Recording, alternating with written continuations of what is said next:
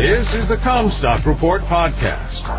We are strong advocates for the American family farm and your top source for the agriculture markets.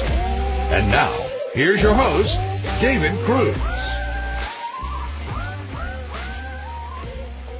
This is David Kruse with the Commstock Report.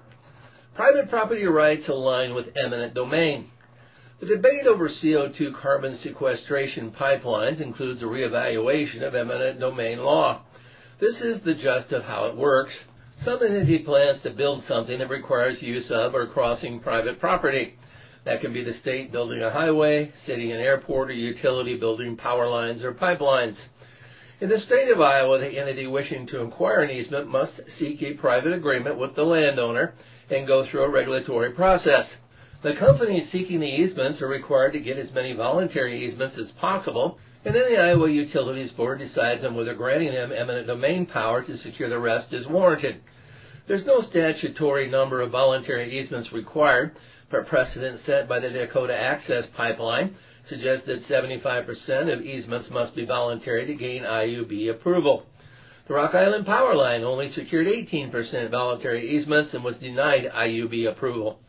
That is the benchmarks that we have to work with.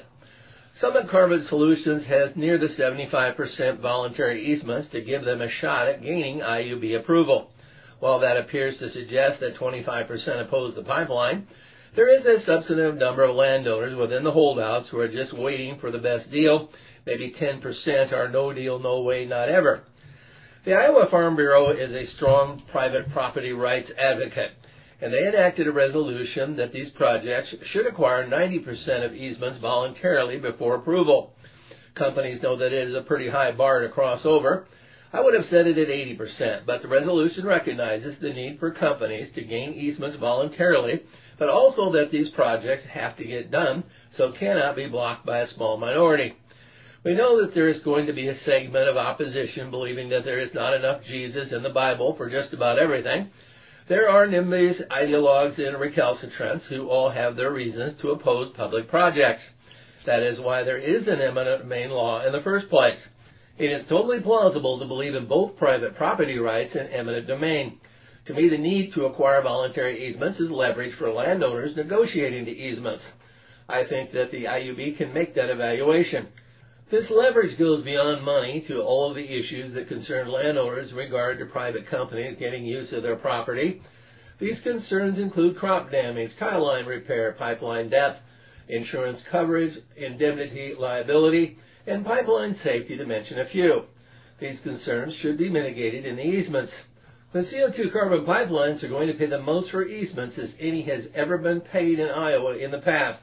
It's about time that landowners got paid a fair value for their property.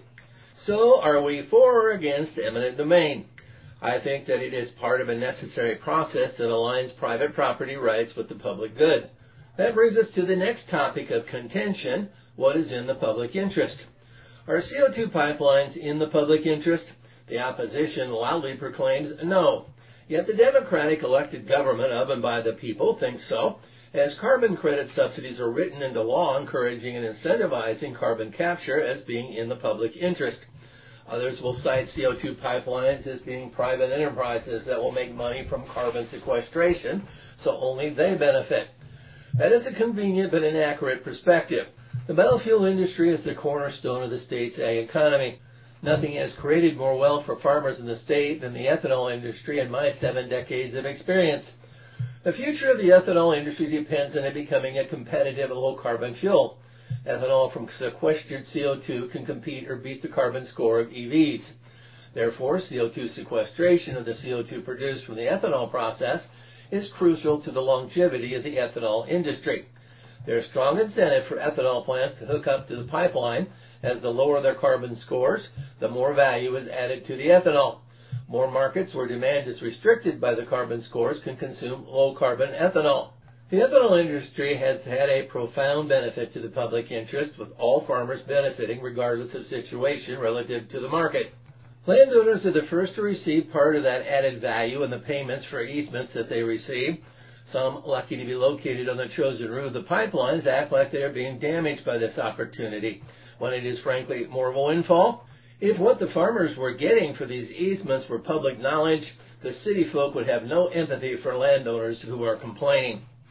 You've been listening to the Commstock Report. For more information on marketing opportunities, contact us at Commstock.com or call 712-227-1110. For a more complete version of the Commstock Report with hedging strategies and trade recommendations, subscribe on our website at Commstock.com or reach out to one of our risk management specialists about how we can help you protect your profits. Futures trading involves risk. The risk of loss in trading futures and or options is substantial, and each investor and or trader must consider whether this is a suitable investment. Past performance is not indicative of future results.